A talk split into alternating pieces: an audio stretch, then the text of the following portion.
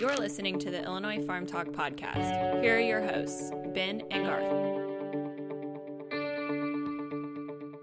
The APHA's done a fantastic job. I'm not knocking anything, but you know, I, I think they, they didn't have a reputation necessarily for being bold. Well, that reputation's over. We're being bold. We, we got we got locked out, right? We had PBMs. They steered patients and they stole money from me in DIR fees. So you got somebody here at APHA who feels the pain and who is fighting for that every damn day of my life. But they showed, you guys know this, one year, one state Medicaid, they sucked. I mean, not even talking about DIR fees, $224 million in spread just from one state's Medicaid. Then throw DIR fees on there and rebates. It's mind boggling. But, you know, we, we're going to blow up the system, payment reform. We're going to expose all the dark secrets that we're seeing behind the curtain uh, related to PBMs and rebates and, and what manufacturers are doing. You know, I love manufacturers. We need drugs, but there's some crazy shenanigans going on there as well. You know, believe what you know. We know that pharmacists improve quality and reduce healthcare costs, right? Um, so we're going to show that, and then we're going to use that for provider status, and it's just boom, boom, boom. We're not going to stop. We'll talk about it later with our secret weapon that we're importing from Ohio. Um, I'm looking forward to that.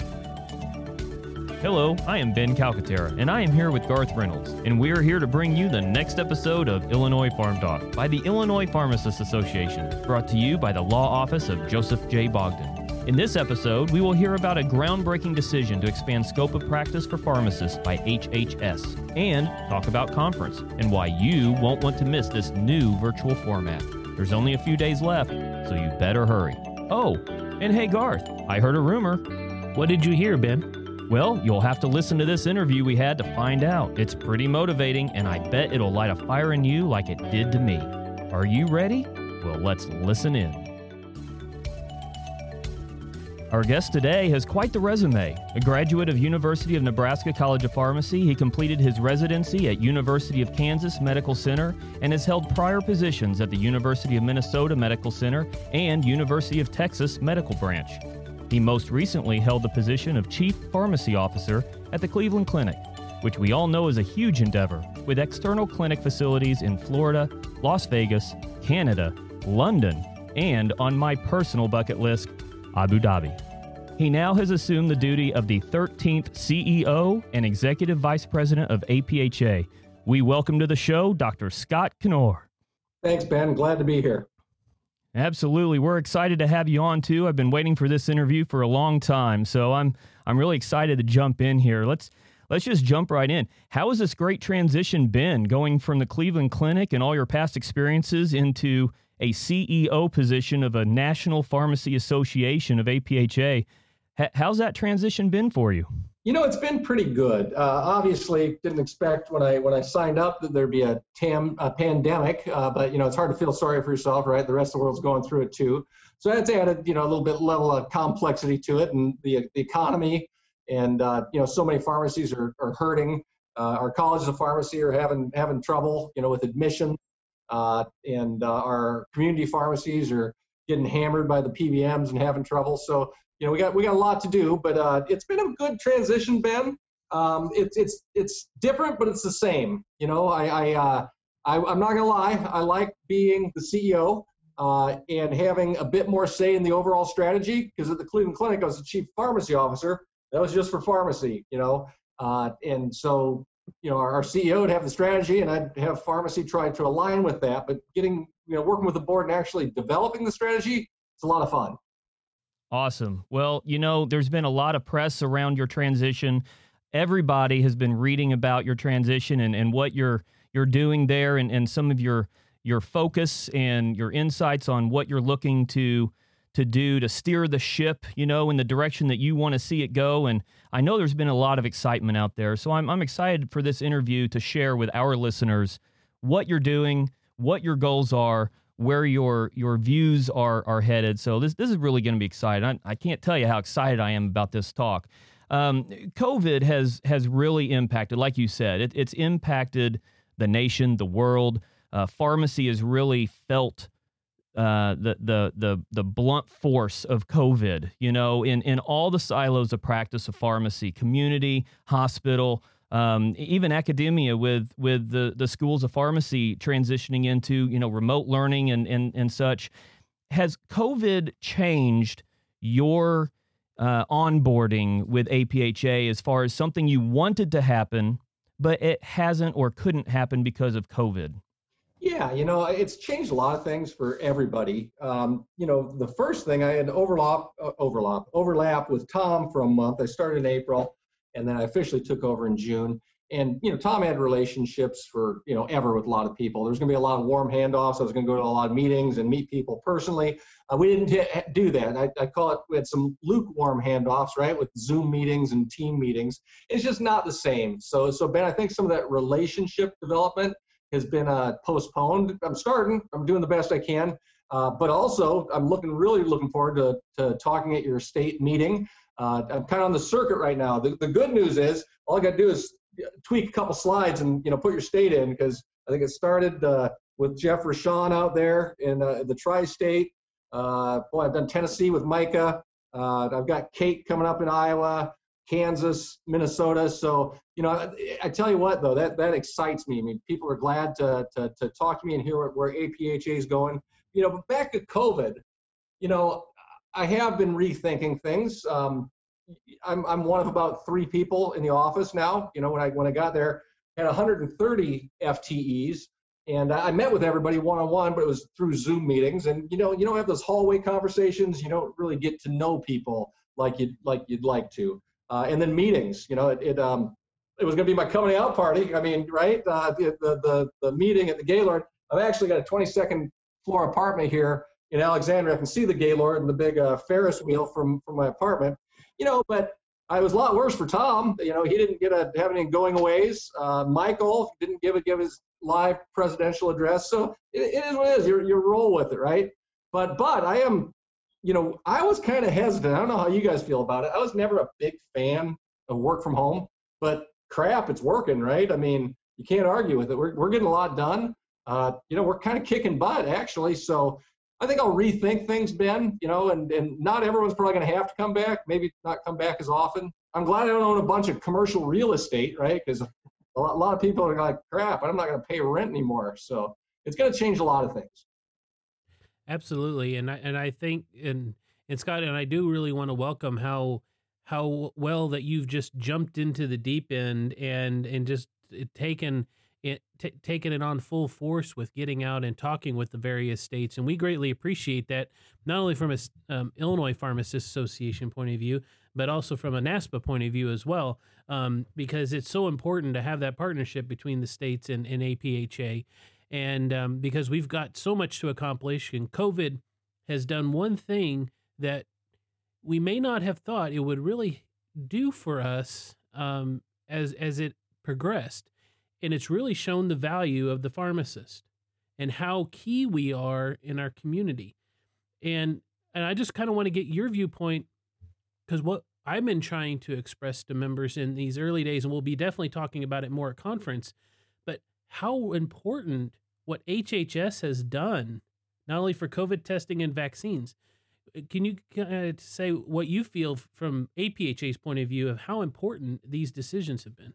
Oh my God! You know, I, I Garth, I'm kind of famous for giving long answers to short questions. So make sure I circle back and actually answer your question. I, I kind of go off on tangents.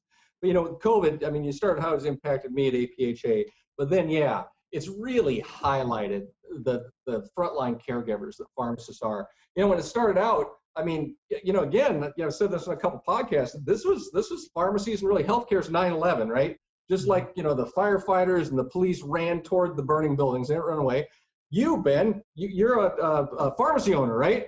You went yes. to work. You had continuity care. You had to make sure that your patients could get their prescriptions, right? Their life-saving medications. You didn't know if you're going to die from COVID, but did that, did that stop you and your wife from going to work? Hell no, Absolutely right? Absolutely not and, and at first we had no PPE, right? We couldn't get PPE. We didn't have plexiglass.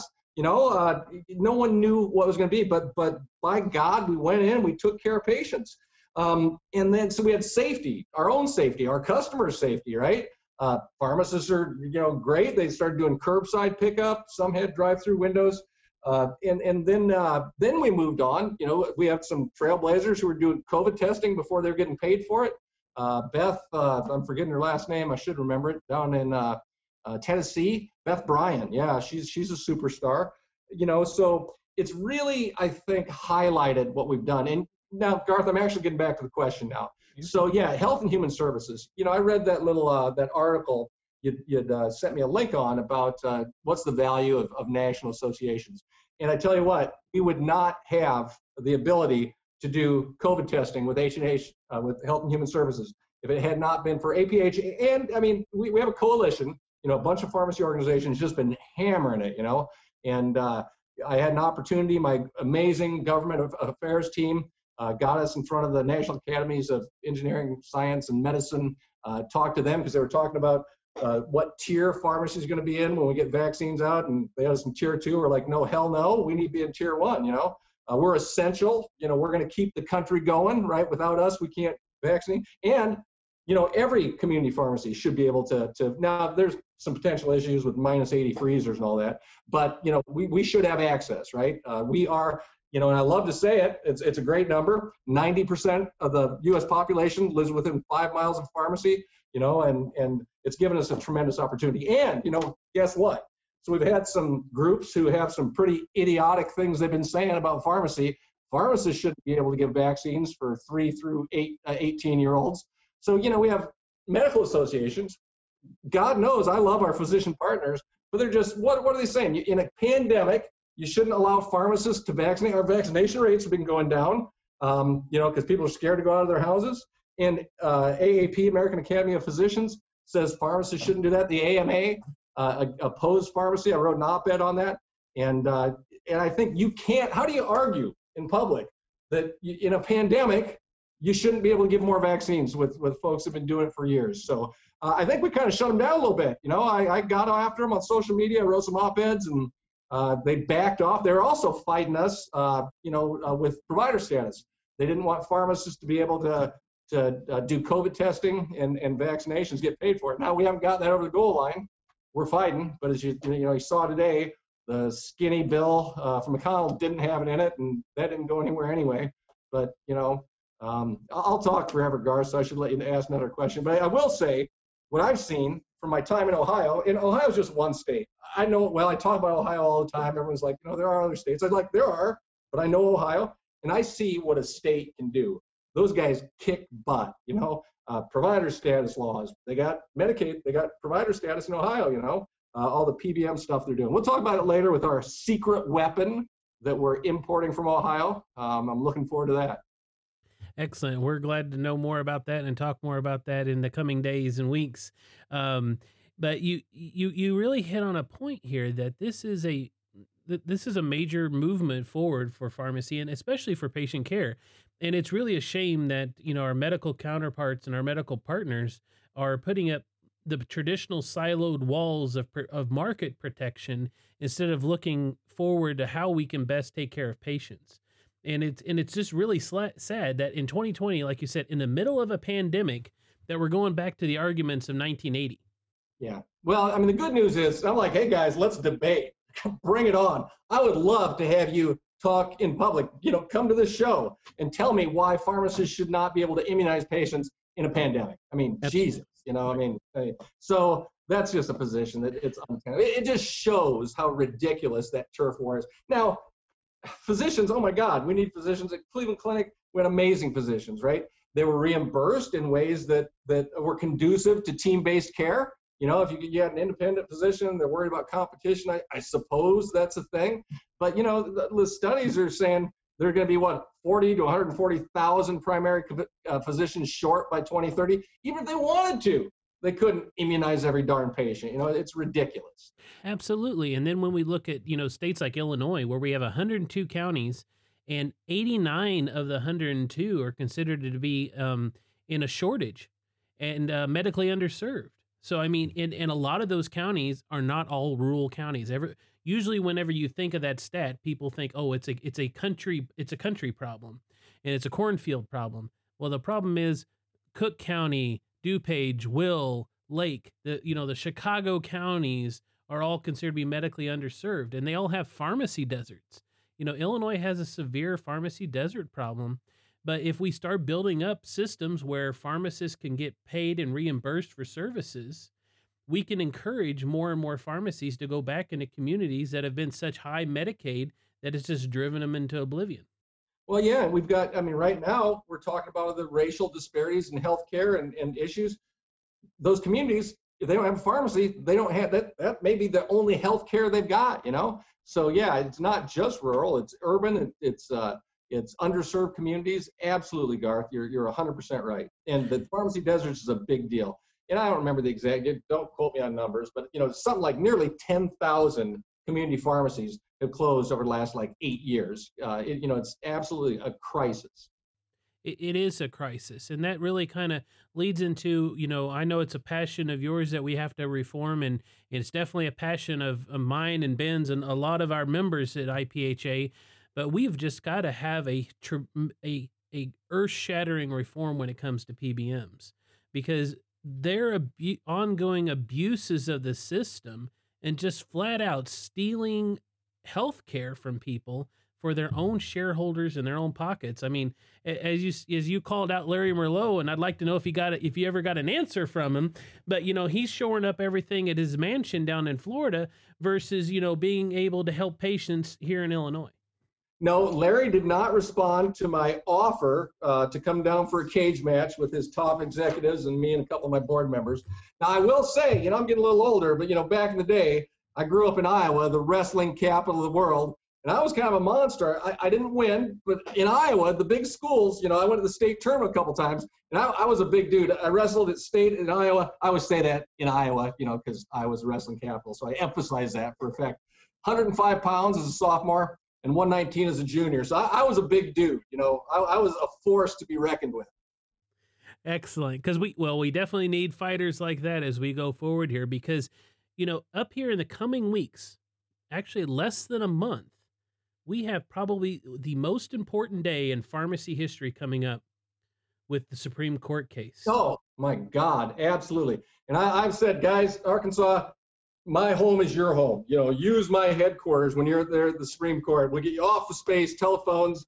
You know, might even have some sort of beverage on that beautiful patio we got overlooking the, the memorial. But you know, my God, you know, Supreme Court, uh, the the PCMA Rutledge is is going to be that's our chance, right? I mean, uh, that's that's our chance for real PBM reform. And you guys know this probably better than I do. I'm like preaching the choir here, so you guys got to correct me if I screw this stuff up.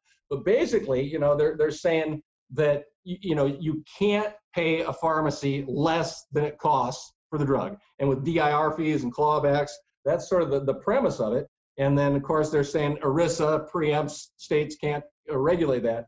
But my God, uh, you know, we signed on a, uh, an amicus brief or amicus or how the heck you pronounce that. Uh, we signed one of those uh, and, and, and trying to support our, our brothers and sisters down there in Arkansas. But that's that's I'd say that's a BFD, man. You know, that's a BFD. So we're gonna we're gonna do everything we can to help uh, Arkansas there. Well, absolutely, and and I think PCMA may be a little worried because we're seeing here in the last week that not only here in Illinois but in other states, PCMA is putting in state specific websites and Twitter accounts trying to make it look like the evil independent pharmacists are just profit grabbing and it's the between the evil independent pharmacists and evil big pharma is why their healthcare costs continue to go up. It's just shocking. Ben, you're, you're a pharmacy owner. Uh, I mean, you're a billionaire, right? You got that Florida mansion you're trying to shore up too, I'm sure, right? Like Larry Merlo. That's right. You know, I'm I'm his biggest competition. You know, I'm I'm everywhere. You know. Yeah, yeah, yeah. That's ridiculous. You know, it. Uh, uh, it's just it's crazy. It's crazy. Uh, you know that's why we're fighting. So yeah, PBM reform, absolutely, and that's just to stop the the screw job they've been giving us. You know, you, it's just it's unbelievable. And you know, back to being from Ohio, um, well, for the last nine years, you know, Antonio Ciaccia in OPA and his uh, data company, Three Axis Advisors, that, that was the first big exposure because it's all been so you know behind the curtain, right, and non-transparent. But they showed you guys know this one year, one state Medicaid they sucked. I mean, not even talking about DIR fees, $224 million in spread just from one state's Medicaid. Then throw DIR fees on there and rebates. It's mind boggling how much money this is. So, you know, hey, Arkansas, we're trying to help them. They got some support.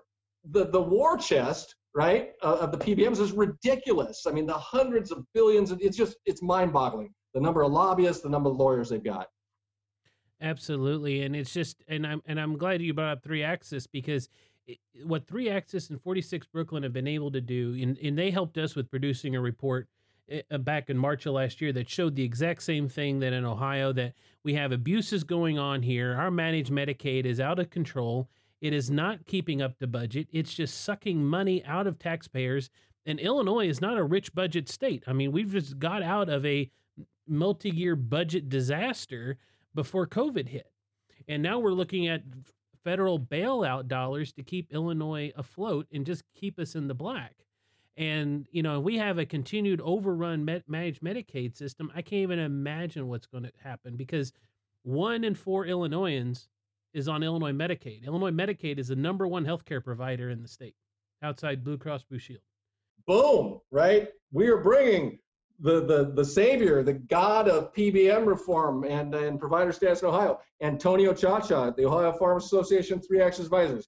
He's going to join our team at APHA, and he's going to help us kick PBM's butts and uh, and reform payment. You know, in, in, Ohio, you know, lots of states are doing good things. So, you know, don't take me wrong. I, I talk about Ohio because that's what I know. But they've got United Healthcare, Centene. They've got employer payers paying pharmacists to do clinical work and I just saw from their OPA meeting uh, live stream, they're talking about how much money they're saving. Shocking, right? You got to pay a pharmacist, but your per member per month costs go down and quality improves. So yeah, we're fighting hard. The, the, federal government. Oh my God, that's like beating your head against the wall. I mean, I swear to God, we are trying. You know, people like, APHA isn't doing anything. We're we're doing something. It's just it's ridiculous to get anything done in Washington. Now we have done good work that we, we've seen tangible results with Health and Human Services, right? Uh, but the states, lots of states have provider status. Washington's had some sort of it since like 1978, uh, you know, and now uh, Ohio's got it for Medicaid. Do you guys have provider status for Medicaid? We don't for Medicaid, and that's something that we continue to work on. But it's more of trying to get some of the bean counters to understand that the it, that that whole value proposition, you know, and we provide evidence to them. It's just trying to get some of the old guard to understand to try something new. Well, what, what Ohio's showing is just that. And the, the insurers, they're looking, uh, you know, we're, we're bringing Antonio on for a reason, right? He's right. demonstrated the value there. We're going to go national, right? We're going to get national payers to, to, to, to, you know, most of these insurance companies have stuff all over the place to, to spread it, you know, and, and you don't need to pass a law to get a payer. All you got to do is show them a benefit, and we're showing them the benefit of what we all know, right? Know what you believe, believe what you know. We know that pharmacists improve quality and reduce healthcare costs, right? Um, so we're going to show that, and then we're going to use that for provider status, and it's just boom, boom, boom. We're not going to stop. Exactly right. And we've been doing that with our Illinois Pharmacy Network since 2005. We worked hard with uh, the APHA Foundation back under the 10 City Challenge for diabetes, and we were able to continue doing that, showing that year after year, pharmacists were able to have an impact on lowering the healthcare costs, but improving the healthcare outcomes in every single year of our program. And we're still doing it today. Yeah, and, and, you know, Iowa's done the same. So many states have done it. It's like the data is there, and that's one of the things, right, that we're going to do. That APHA has done a, a, fantastic job. I'm not knocking anything, but you know, I, I, think they they didn't have a reputation necessarily for being bold. Well, that reputation's over. We're being bold. We're bringing Antonio. Boom. We're fighting hard, but we haven't necessarily uh, partnered with our states the way we need to, and with Becky at NASPA, right? It's like all this good stuff's going on. Let's get it together. Let's have a roadmap. So, Ilisa, I don't know if you joined, uh, she started a, a biweekly call uh, for state executives with NASPA so we can share successes. And I mean, NASPA does a lot of that already, but you know, we haven't done our part like we're gonna. And that's another thing that superstar Antonio brings to the table is he was a lobbyist in the state. He knows all you guys, right? And uh, speaks your language. And, and I actually wanted to keep his toe in Ohio because he's doing such good work, right? Because like me, yeah, I did a residency in 1998. I graduated. You don't want me rounding on your mom in the ICU, right? I mean, there's a time when that would work. So you don't use it, lose it. So I want Antonio to, you know, keep in touch with what he's doing there, so that he can, you know, maintain his relevance, understanding what we got to do with laws and uh, and data. Right, exactly, and and I and I really appreciate those calls that you've set up and um, for between NASPA and APHA, and and I was on that call with uh, the government affairs team and Ilisa and her team. I mean, she was another great addition um, to the team last year. I mean, her years of experience with the FDA is unmatched, and it's so good to have her on on board. And as as president elect of NASPA, it's just it's so important everything that APHA has been doing with outreach this year in helping the states because there's just been so much information just to be able to dissect and reform and reformat so we can get it out to our members as quick as possible and that wouldn't happen without the APHA team. And and, and no no and and I think you know just even going forward with the as you know I'll be kind of doing double duty during our conference because we have our our yearly um, joint meeting between NASPA and APHA Board of Trustees, which is such a valued strategic discussion that we have. And i think that that's a it's a great partnership showing how how the states and the nationals have to work together to get this whole thing across the line. Yeah you know and and uh, you know like i said I, I i was not i always paid my dues to apha but because i was in the hospital world you know i, I spent my professional growing up in in ashp you know and i tell you what i think a lot of national organizations uh, look at the states as and and members as an ATM or a checkbook. It's like, oh, what can you do for me? Cha-ching, let me charge you for this. And you know, we're all we're a nonprofit, but we're a business, right? I mean, no margin, no mission. We got to make money, but that can't be the only thing you want to do. You know, how do we partner with states on win-win things? If we create educational programming, say for board certification, how do we do that in Illinois and share some revenue? And you know, what's good for us is good for you. I tell you what, there's going to be a there's being uh, not that it was bad before with APH. I philosophically, I fundamentally understand the importance of the states, right? And I am going to do everything I can to help our states succeed, um, and I'm, I'm thrilled to do it. And I greatly appreciate that. And we've been a proud partner with APHA for a number of years in the continuing education field because um, we've been a licensed partner for all the certificate training programs. Um, we actually worked with you in piloting over COVID because of some of the work we were doing in our CDC 1815 grant with actually doing virtual assessments and virtual offerings of some of the certificate programs. And um, we're actually going to be working with APHA in November for uh, a, a grant sponsored immunization and diabetes program. So we're so glad to be partnering with you. And it's one of those things that this is why it's so important for our members to understand that APHA and IPHA are working hand in hand for you every single day. And this is why it's so important that you have to be a member of both. You have to be a member of your state. You have to be a member of your national. Absolutely. And, you know, hey, we'll talk later, but, you know, uh, can we do joint membership? I'm open for anything. I mean, are, are there ways that we can, you know, help each other because it's all about uh, helping patients. I did want to talk a little bit about that team. You know, and you mentioned Ilisa. Oh my God, you know, we've got an amazing team. Since I got there, I've rearranged some duties. You know, I, I Jim Collins, good to great. It's like got people get people on the bus or maybe get them the right seats on the bus we moved some folks around, and I think we got the right people in the right seats on the on the bus, and we know where the bus is going. Ilisa, like you said, she she retired after 30 years uh, from the FDA. She had I don't know four or five hundred people reporting to her. She's she's a genius, and oh my God, you know she's not set in her ways. She's like, hey, you want to do that? Let's do that. You know, so so she is fan, and her team. We got Ann Burns and uh, Michael Baxter and and uh, in our lobbying group, uh, Alicia Carey and and uh, it's, it's fantastic, Mary Ryan. But then I've got I got Dan Zlott. You talk about immunization, you know Dan, right? Does education. Yes. You know, so and we had I interviewed every employee when I got there, 130 of them. Had Zoom meetings, and it, they were brutally honest. They love working at APHA, love our mission, but we had some issues. Every organization does, and half of them use the word silos, where not everybody was rowing the same direction at APHA. So you know, I, I found out business development and education don't talk to each other very much. So guess what? They all roll up to Dan now. They're going to talk, you know. So, so we've got that going. I just I, I mentioned Rafael Saenz. Rafael, I've known him forever. Uh, he was the chief pharmacy officer at Virginia, uh, close friend, superstar. He knows health systems, right? And there's a lot of pharmacists and health systems, right? We love our community pharmacists. We love our chain pharmacists. We love, I don't know, we love our PBM pharmacists? Uh, anyway, we love our community pharmacists, you know, and I'm sure there's good people working in PBMs. They need to help us reform them from the inside. Uh, but but health systems, we have not been strong there. I spent my whole life in health systems. we're, we're going to absolutely try to help our health system be successful too. So, speaking of that, um, you know, the sentiment of community pharmacy has been for years that APHA didn't have their focus on community pharmacy. You know, the retailers out there of the world, the the my peers, you know, working the bench every day, they say, "Hey, APHA, they've been centered on students in, in academia for so many years. They they don't know who I am." What do you say to them to bring them back to the table? Because I know listening to you, we're headed in the right direction for all of us. And right now, especially for community pharmacy in this fight against the PBM war. But but what do you say to those to to to bring them back to the table and say, hey, we're here for you?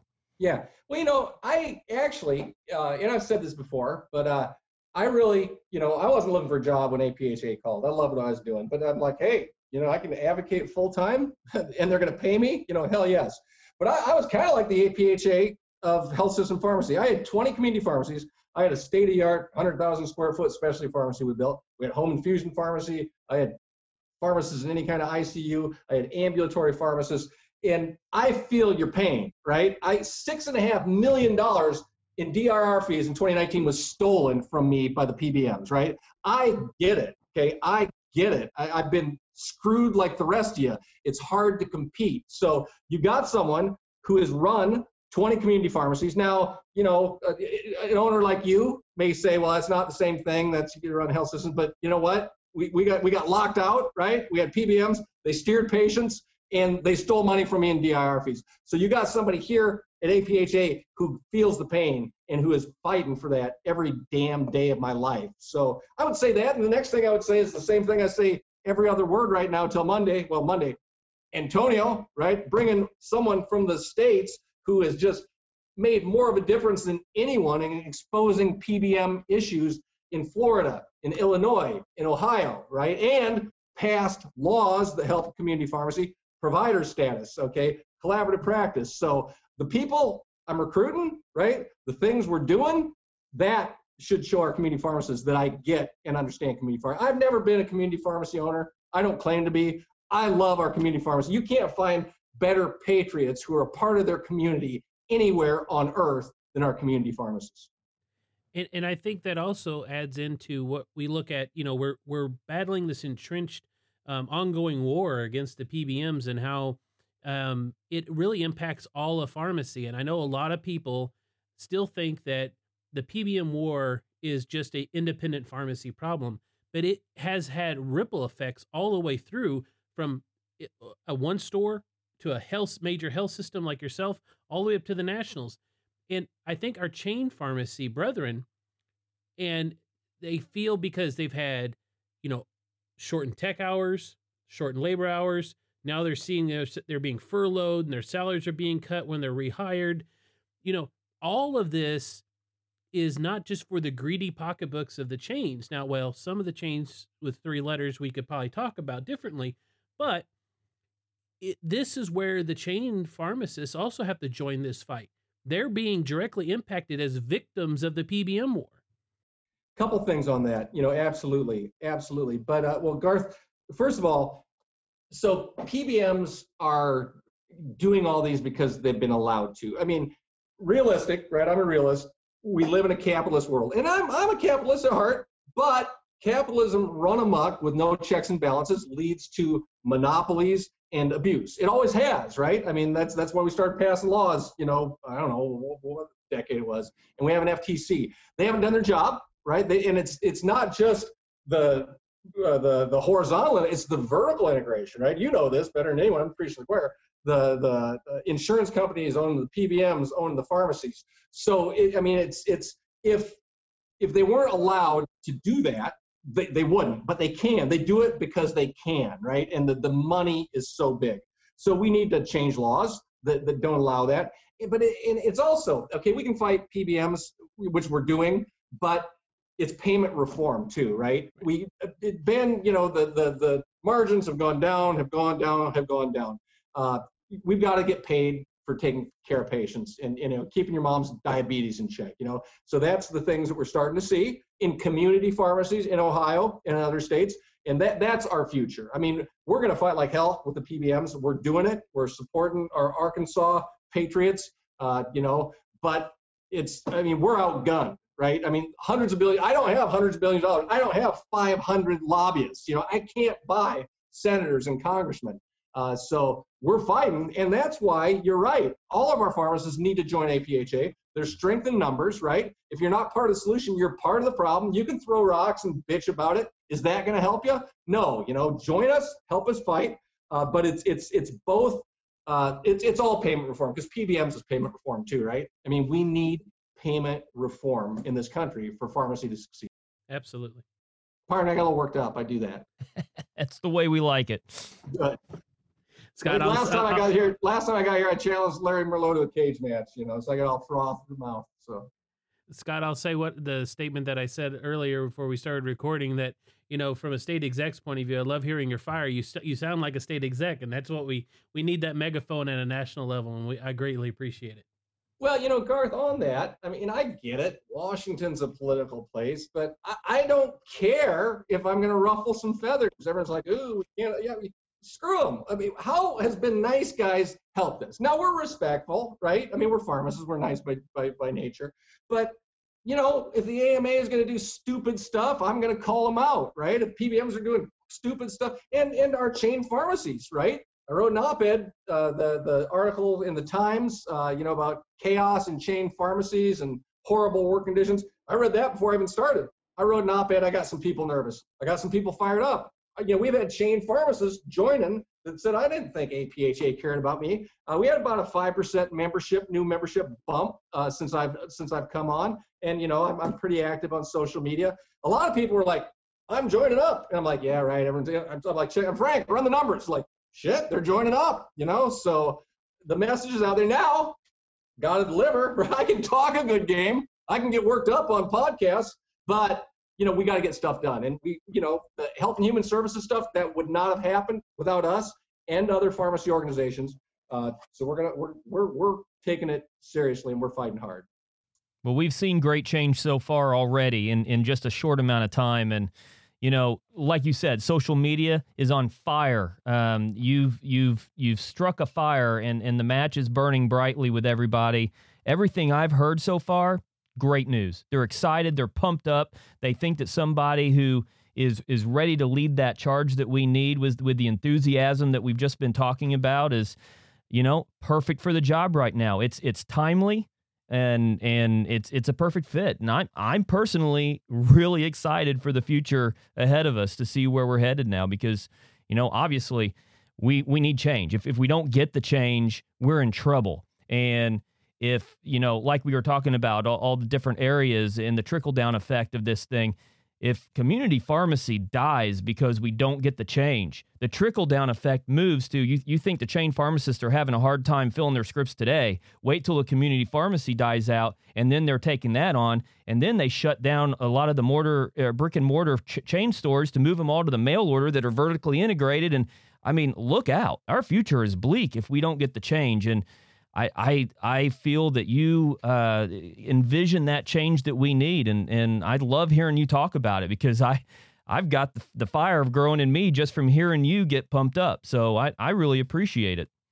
Well, brother, we're gonna pour gasoline on that fire, right? I mean, Antonio has a big tanker load of gasoline that he's bringing from Ohio to pour on this fire. I mean, we're gonna burn it down in a good way, not in a riotous way, but uh, the system. Uh, not our independent pharmacies and downtown restaurants, but you know we, we're going to blow up the system, payment reform. We're going to expose all the dark secrets that we're seeing behind the curtain uh, related to PBMs and rebates and and what manufacturers are doing. You know, I love manufacturers. We need drugs, but there's some crazy shenanigans going on there as well. You know, what I you know we're going to call balls and strikes, right? When people are doing good stuff, we're going to talk about it. You know, Walgreens they they it, okay it's a low bar but they're like we're going to give our pharmacists half hour lunch and close the pharmacy.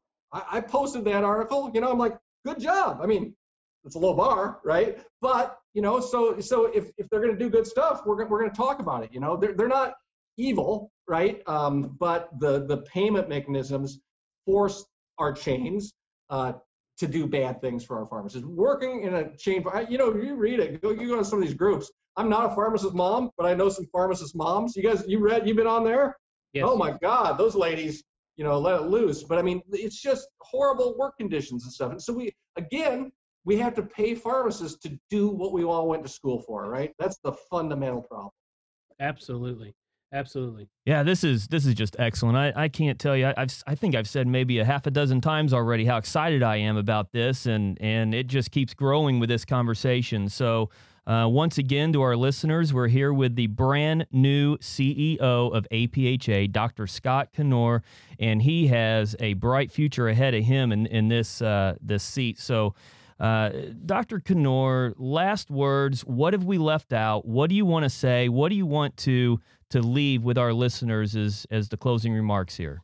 Ben, thanks so much. And, you know, this this probably sounds corny, but but I mean it. You know, when I was at Cleveland Clinic, I thought I had the best job in the world for what I did for a chief pharmacy officer. One of the reasons is that I was given a long leash. I, I earned it because I was responsible with it to advocate in the media. Right? No one cared what Scott Knoer thought, but everybody in the media, Washington Post, New York Times, uh, Wall Street Journal, cared what the chief pharmacy officer at the Cleveland Clinic thought. So I thought I have an opportunity to do good. I have a pulpit, right? I have a, an ability to reach people that very few people have, and even the people that do, most of them don't take advantage. And I thought I was doing as good as I could. Then APHA called. I thought, what if the part of my job I enjoy most, and that's fighting for our pharmacists, fighting, it's, it's all about patients, right? We're pharmacists, that's our lens. You know, if I can do that full time. Uh, so I, again, it's corny. I feel a profound professional obligation and duty. I have been given a chance to do good that very few people have in their lives. And I'm going to maximize that every day of my life. I'm going to fight for our patients and I am going to help our pharmacists. I'm going to empower pharmacists to care for patients because that I can. And I, I, I'm in a position very few people ever have the opportunity to impact patient care like we do. And uh, guys, again, it's corny, but I, I am driven to, to do that. I cannot stop. I can't turn it off until I drop dead. I'm going to be fighting for our patients. And I can't do it alone, right? I can't do it alone. APHA, how do we get it? We, we need members, right? Hundreds of billions of dollars, right? Uh, Caremark has got lobbyists, you know, they're kicking our butts, right? I mean, that's what it's not, it's not, we're not trying, right? We're outgunned give us some yeah i gotta watch these violence uh, analogies right? I'm burning down things and i've got guns so i'm a very peaceful man but i want to kick some butt. So you know give us the tools. Tools tools are good right? Tools are guns. I'm like guns. But anyway give us the tools we need. So be part of the solution man. If you're throwing rocks apha doesn't do anything right you're part of the problem. It's easy. Are you part of the problem? You're part of the solution. Join us. Help us kick some butt. We're here for you. Be here for us well, you may have 100 new members uh, tomorrow after this releases because uh, if they've got the enthusiasm that you've instilled into me after this talk, I think they'll uh, have their checkbooks open tomorrow morning. So it, that's excellent.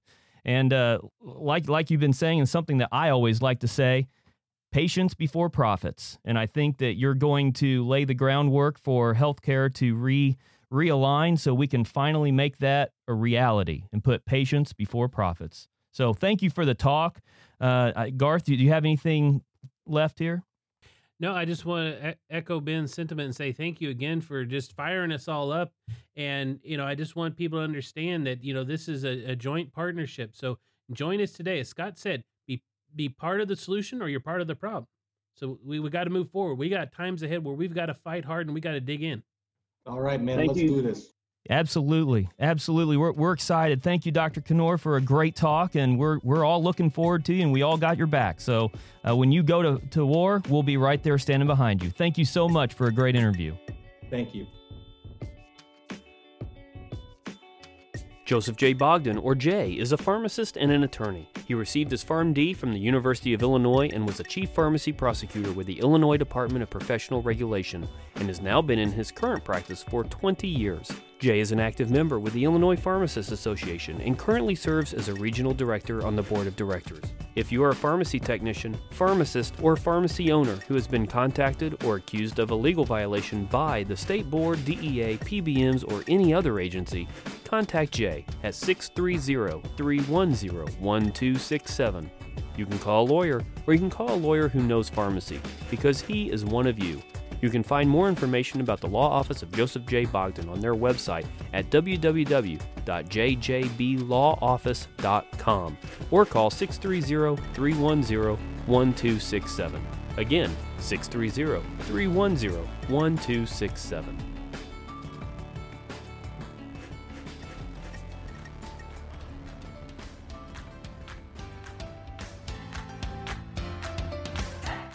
Hello, I am Ben Calcaterra, and I want to let you know just how important it is to hold a membership in the Illinois Pharmacists Association. The Illinois Pharmacists Association stands up for all pharmacists across the state, from community to health system, academia to long term care. Your membership will strengthen the efforts of the entire association. Consider joining today to gain valuable insights and updates about news and events affecting the profession of pharmacy in the state of Illinois, to gain educational opportunities such as CPEs and certificate training programs, or to help advocate to protect the abilities of pharmacists to practice in the best way they possibly can. Stand up for your profession, stand up for your state, and stand up for your patients. Join today.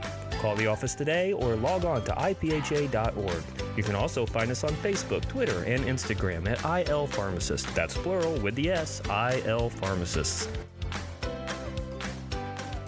And we're back from the interview, a word from our sponsor, and a great message about membership, which timely talking with APHA CEO Dr. Scott Knoer about membership. So, uh, what an excellent episode. I, I'm just really excited about this whole episode. The interview, we're going to talk about conference, something brand new.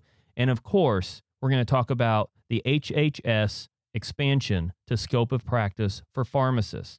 Garth, let's jump right in. Let's talk about what HHS did, why it's important, why it matters to pharmacists, and what we can do. So tell us all about it. What what happened? Well, Ben, as as most of you and our listeners know, that we've been talking about how HHS has had an impact on farm on the profession of pharmacy during COVID, and this goes back to mid-April when we had the very first amendment come out from HHS that expanded our scope of practice nationally and technically overriding state pharmacy practice acts, which we normally would be concerned about, but in this case, it's actually helping us advance our ability in, in, in delivering patient care. And in that instance, in April, this allowed pharmacists to be able to order and administer COVID 19 tests. And again, remember, I that first word, order. This allowed pharmacists to be able to independently prescribe for COVID testing. That's groundbreaking enough as it is. But on August 19th, HHS developed a and issued a third further amendment and this allowed pharmacists and student pharmacists to be able to administer childhood vaccines from age three and up, and allowed pharmacists to be able to order and administer vaccines, all vaccines for ages three and up. And then on September 9th, yesterday, as, as we're recording here on the 10th, Wednesdays on HHS is a good day for pharmacy here lately. They also allowed us to be able to order and administer for COVID 19 vaccine. So HHS sees the value of pharmacists as key for the success of the United States being able to get out of COVID. We hope the states start to look at that because the states continue to not recognize universally and pay for pharmacists to be able to provide these needed tests and to be able to pay and for the administration and the product for these vaccines. And that's something that's going to be key. Just as we showed during H1N1 in 2009, pharmacists were the reason why H1N1 did not become the ultimate pandemic as it was projected to, because we were able to administer H1N1 in partnering with the state um, departments of public health across the nation and getting out the vaccine expediently. The only way that COVID 19 is go the vaccine, once it becomes available, is going to be able to help us take control of this disease is that we're going to have to have pharmacists immunizing. As Scott said in his interview, 90% of the United States lives within five miles of a pharmacy. And that's true here in Illinois as well. We have pharmacies in every one of the 102 counties in Illinois. we're going to be essential as boots on the ground community providers in being able to help assess patients in their vaccine needs, help with getting COVID tests out, and expand with being able to screen and take care of needed childhood vaccines, which I know there's been some negativity coming out from the American uh, Medical Association and the American Academy of Pediatrics saying that this was a step too far. But if we were all doing all of our parts as part of the immunization neighborhood, we would be meeting those vaccine goals and meeting the healthy people 2020 goals, and we're not. Healthcare is failing our population and our patients when it comes to public health and to our children. We are failing our children in protecting them against vaccine preventable disease. And this is why HHS has taken the opportunity to say, pharmacists, we need your help. We need you to step up. And this, just like as I said back in April, with this groundbreaking shift in thinking for public policy, pharmacists have to be prepared for this and be ready. And this is where we're going to be continuing to provide education. We've got an APHA grant supported immunization program that's going to be coming out in November. And we're also have just signed on. This is a new announcement. We have just signed on as an APHA licensed provider of the pharmacy technician immunization training program. So remember back in January, Illinois now can have technicians provide immunizations if they're properly trained. And we're going to be providing, we're going to be one of the first states to provide that program in the country.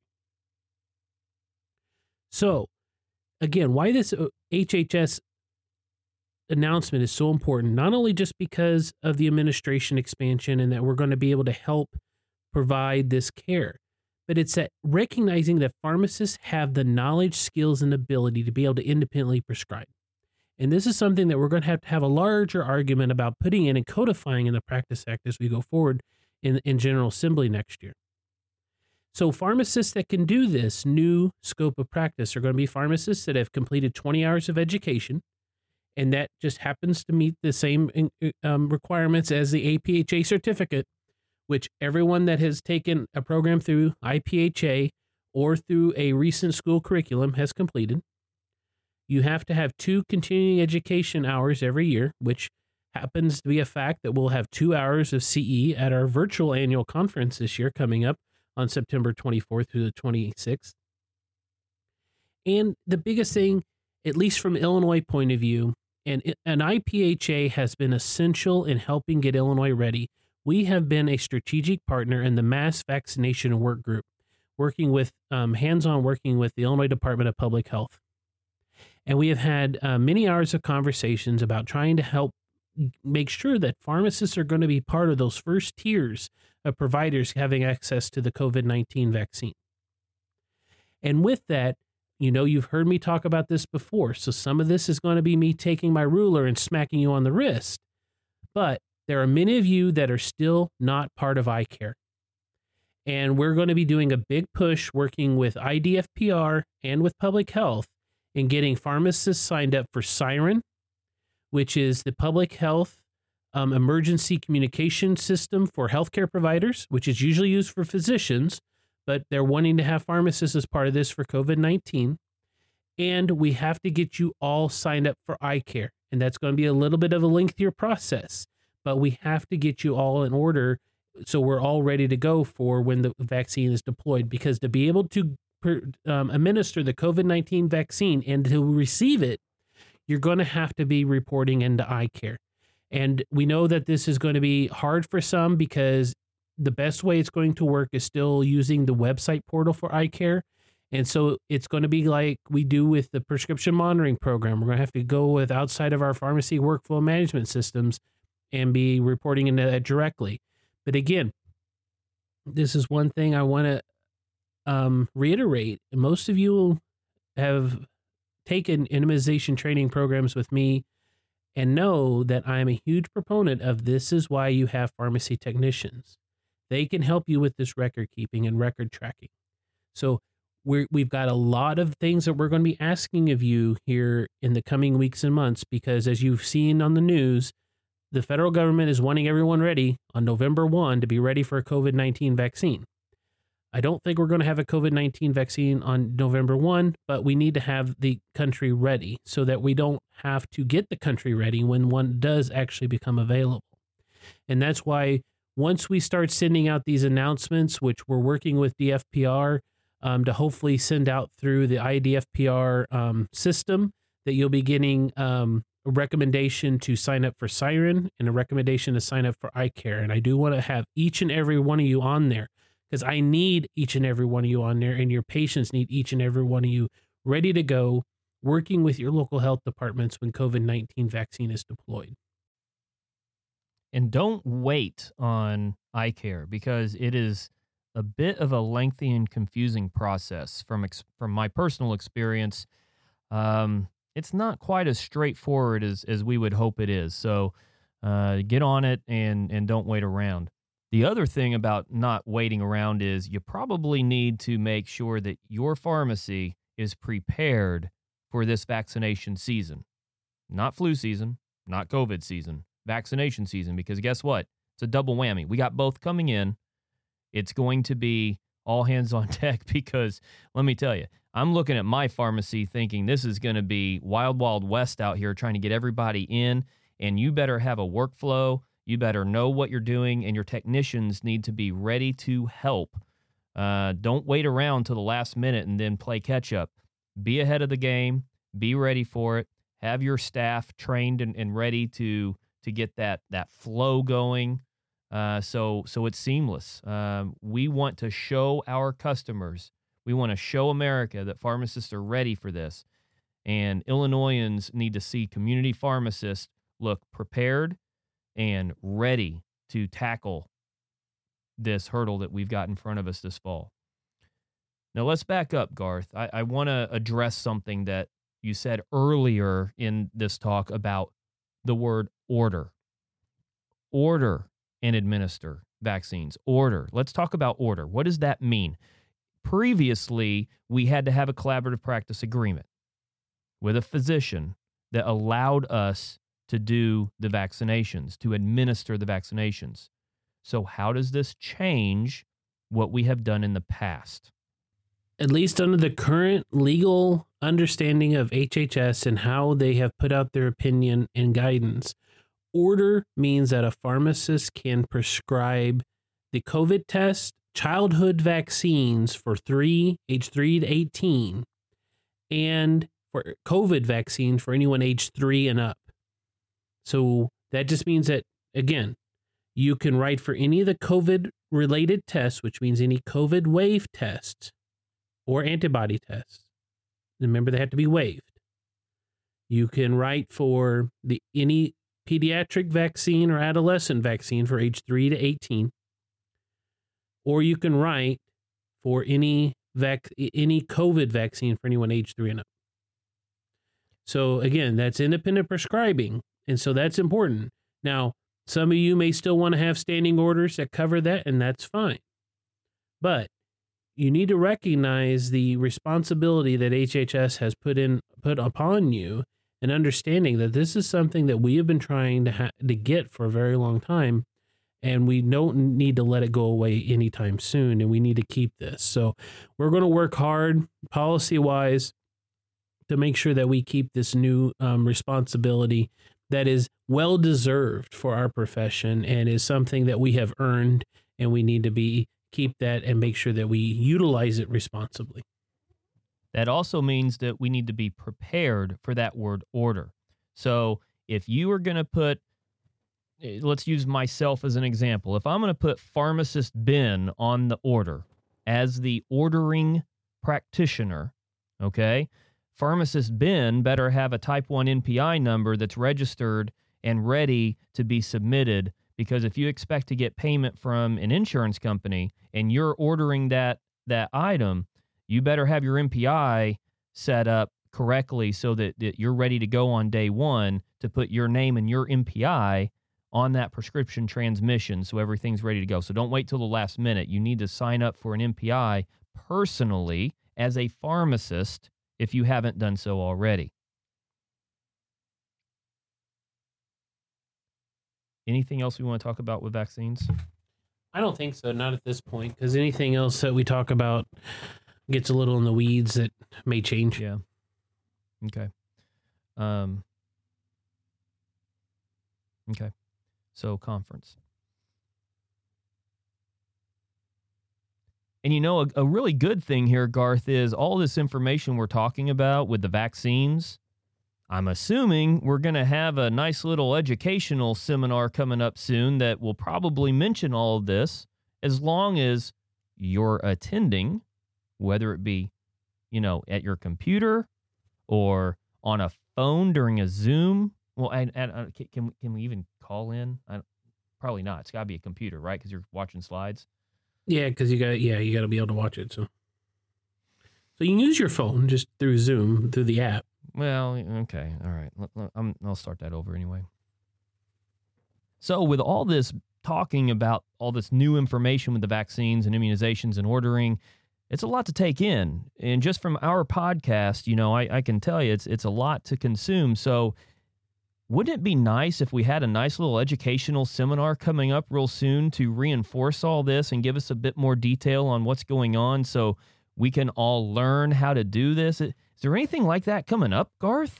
Yes, we just happen to have September 24th through the 26th. We have the Illinois and Missouri Pharmacists Annual Conference, which, as we've talked about before, is going to be held virtually this year using Zoom meetings and Zoom webinar.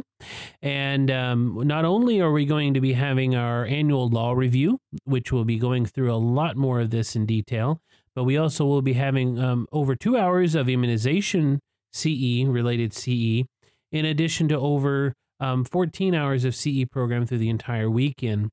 In addition to our keynotes, we'll be having um, Dr. Sandra Leal, who is the APHA president elect. And also, we'll, you'll be able to hear, um, as you heard earlier, uh, Dr. Um, Scott Knoer, who's the new CEO of APHA, will be rounding out our conference as our keynote talking about provider status. So it's a lot of lot of great information in those two in those um, packed two days. But um, we want you to be able to sit back in the comfort of your home and be able to enjoy this conference along with the other networking um, opportunities that we'll have during those two days. So trying to bring as much of the aspects of in-person conference to your living room. And you don't even have to wear pants. Imagine that. Please like tell me we can leave that in there. Leave there. that in there. I like it. Okay. I like it. virtual is is something that we've all grown accustomed to over the past several months. So um, I I know that we've all been on Zoom calls and we have have watched different things in different ways and and over different types of media because of COVID. So this is nothing new, you know, and I I am disappointed that we weren't able to have our normal yearly experience because boy i like seeing all the faces that i know all my peers all my friends that i've met over the years at ipha uh, and, and even mpa uh, you know we've, we've made great friends with our mpa brethren over in missouri. And this was going to be our joint conference together to bring everybody together. And as disappointing as that is i'm really exciting I- i'm really excited for something new and different uh, you know, it, it's going to be different. It's different. There is no doubt about it. But make it, take it for what it is, and and make it something enjoyable. Be comfortable, like Gar said, at the comfort of your own living room. Pants are not required. Do whatever you would like to do, but pay attention. Be ready to have your eyes focused and your mind clear. Even though you're not sitting in that room listening, you have an opportunity to take in some of the best CE opportunities available in the IPHA and MPA joint virtual conference. So if you haven't signed up yet, now's the time. Time is running out. Garth, do we have a deadline on registration? No, we'll take you up until probably the Tuesday of for registration, um, just to make it easier to make sure that everyone has their information and has Zoom downloaded. There we go. You've got all the way up until the Tuesday before. Now, you didn't hear it from me. Don't wait till Tuesday. Get in there early, sign up, register. That gives everybody enough time to make accommodations for who needs to know who's coming virtually to the meeting. So don't wait around. Get in there. Um, sign up. We we not only want you to benefit from conference, we need you at conference. Just because it's not being held in person does not mean that we don't need you to attend. So so help out IPHA, help out MPA, and help out yourself. Come to conference. That was good. All right. We've had a great episode. We had a great interview. Dr. Scott Knoer, I, I can't stop thinking about that interview and, and where we're headed. Um, how many years have we been talking about something needs to come to right the ship? Well, we've got a new captain at the helm, and this is the direction that we need to be headed. Um, not saying anything bad about past CEO.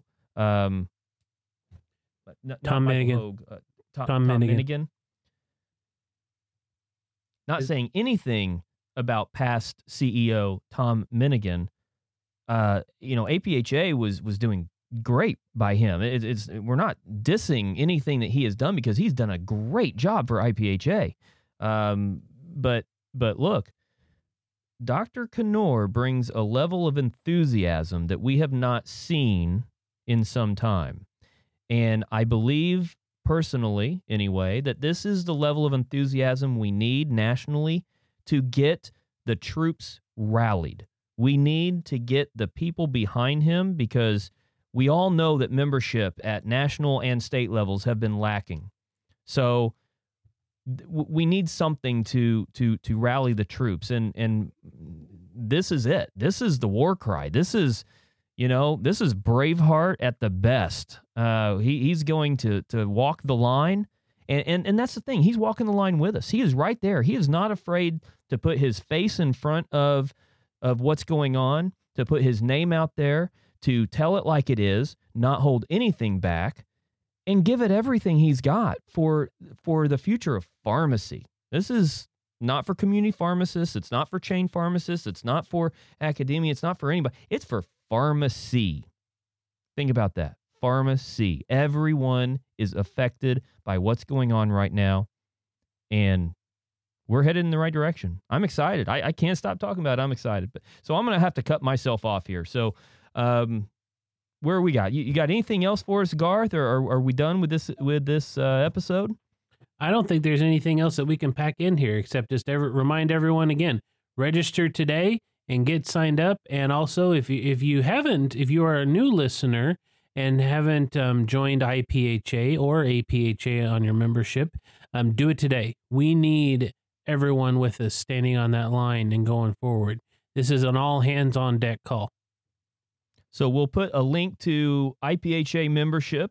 We'll put a link to APHA membership, and we'll put a link to the registration for conference it, right in the comments for this podcast.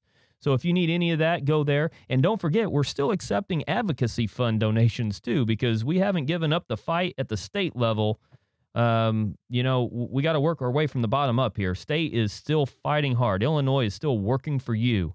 Just like we've just heard nationally, APHA is working for you. We're still here at the state fighting the good fight. So, so advocacy dollars go a long way. Membership dollars go a long way. Join us. Join us. Keep the fire burning. Let's do this all together. So, with that, I think we're going to wrap. Thanks, Garth. Thank you, Ben. And thank you to our listeners and our sponsor, the Law Office of Joseph J. Bogdan, for supporting this show. Check back regularly to hear new episodes as we will keep you updated on legislative matters happening around the state. You can find us on the internet at ipha.org, on Facebook, Twitter, and Instagram as IL Pharmacist. That's plural with the S, IL Pharmacist. Follow us today to stay in the know. That will do it for this installment of Illinois Pharm Talk. Stay tuned for our next chapter as the voice for pharmacy in Illinois brings you another edition of Illinois Pharm Talk. Thank you for listening to the Illinois Pharm Talk podcast.